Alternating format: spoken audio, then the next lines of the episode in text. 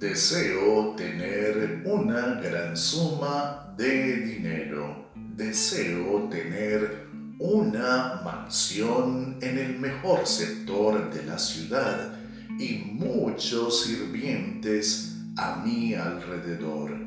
Quisiera ser un próspero y exitoso industrial y ser el dueño de mi propia compañía. Y si es la voluntad de Dios, es muy probable que si logres obtener todo ello.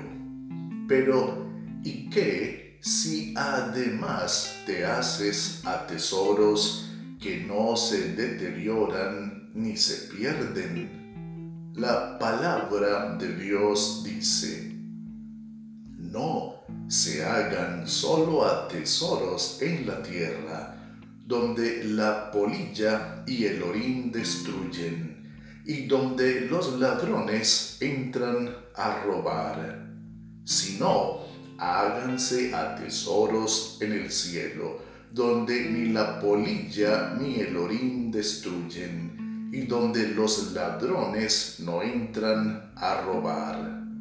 Porque en donde esté su tesoro, allí estará también su corazón. Evangelio según Mateo, capítulo 6, versículos del 19 al 21. Busca a Jesús, quien murió por ti en la cruz. Obedécele y serás salvo.